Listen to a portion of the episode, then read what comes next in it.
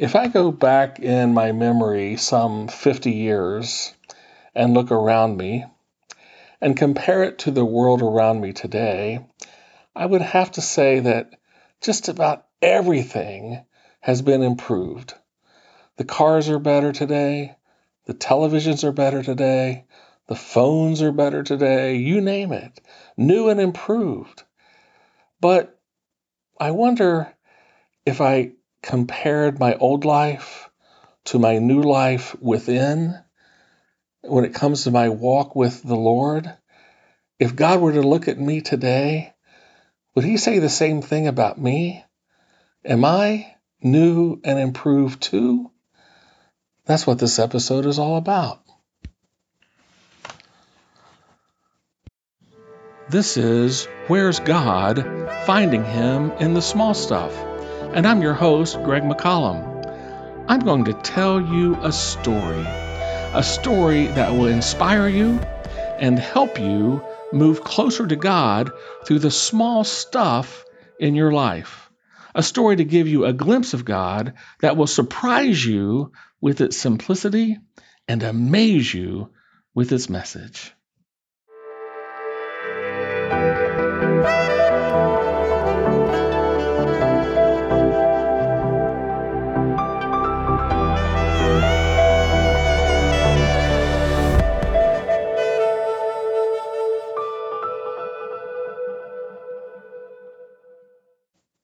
In my lifetime, I have seen so many things improved. Like the old record player that was improved to eight track tapes, improved to cassette tapes, improved to CDs, improved to iPods, and streaming services. I've seen television sets transformed from black and white with rabbit ear antennas to color with rooftop antennas, and then to cable TVs, plasma TVs, satellite TVs, smart TVs. My favorite games have improved too, from the old fashioned pinball machine, you know, the one with the real silver ball bearing balls, to Pong, to Pac Man, to video games, to PlayStation, the Xbox, whatever's new now, it's newer than any of that. Cars have improved from the old carburetor engines to fuel injection and from rear rear wheel drives to front wheel drives to four wheel drives and improvements inside the car my goodness have progressed from bench seats without seat belts when I was a kid to bucket seats with automatic seat belts. Radios inside the car improved from AM only to AM FM to fully programmable menus that included hundreds of satellite radio stations and now again you can stream radio from almost any source while you're in your car. And there was OnStar, which was an improvement over I'm not sure what what exactly, but certainly gives you more confidence than being without it, I guess. And the glove box full of paper maps that you used to have in your car, well, that's been improved and transformed into Google Maps or Waze. and at home, phones with cords and rotary dials improved to hands free smartphones that dial themselves movies used to go from the big screen to the small screen by videotapes. And those were improved to DVDs, which were improved to streaming services. And that meant the death of Blockbuster. Think for a moment of all the things which are common today, commonplace, but things that our parents or grandparents never could have imagined. I mean, we're living in science fiction days.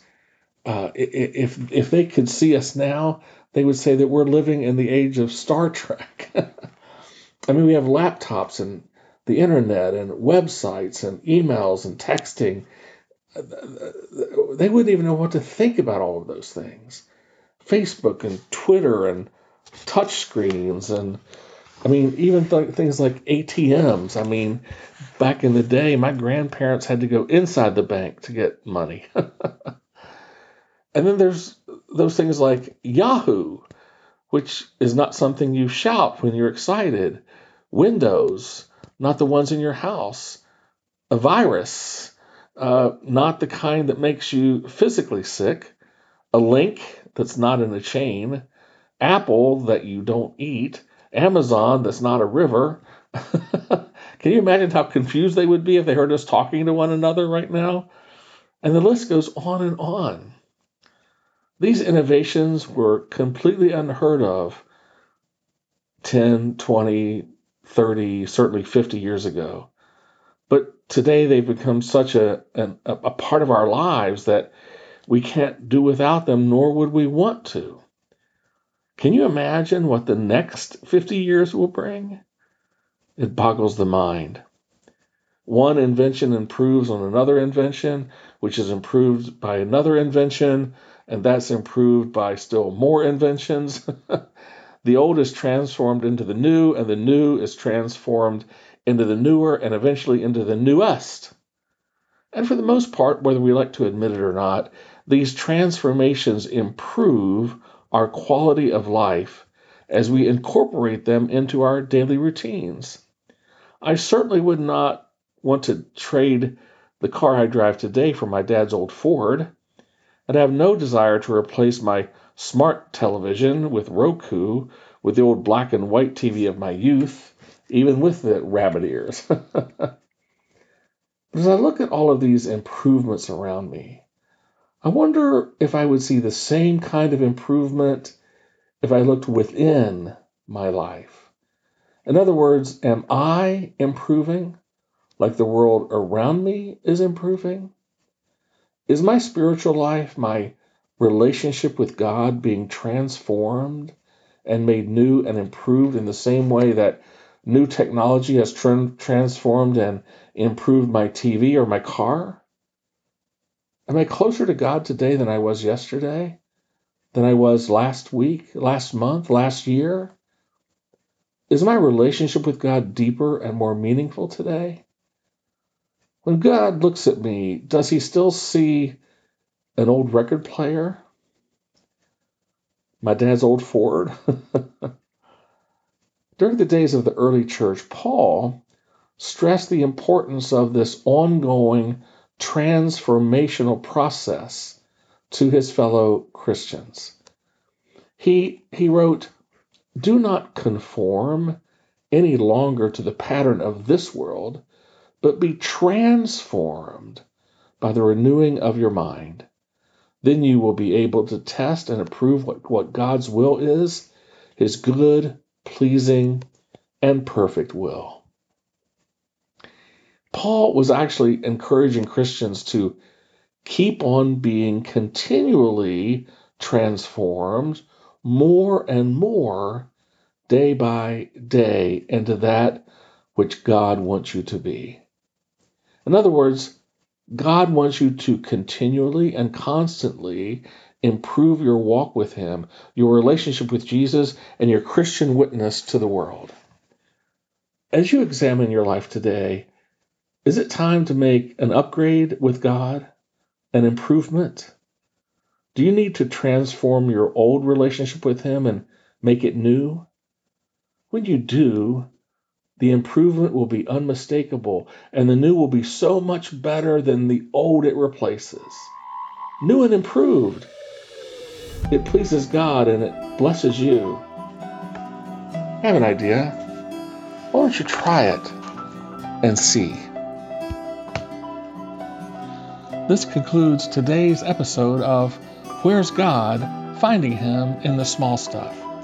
Did you know when Jesus was preaching and teaching, he never used words like justification, sanctification, glorification.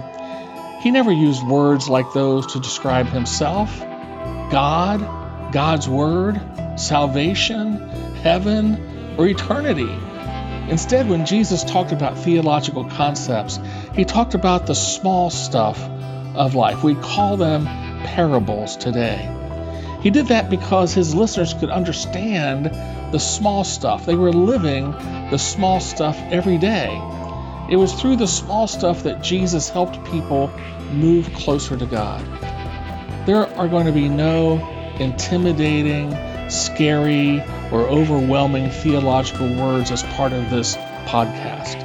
You'll just encounter things like cups of coffee, home repair, signs on the side of the road, roller coasters, and french fries, all revealing something unique about God, who meets you in real life ways every day.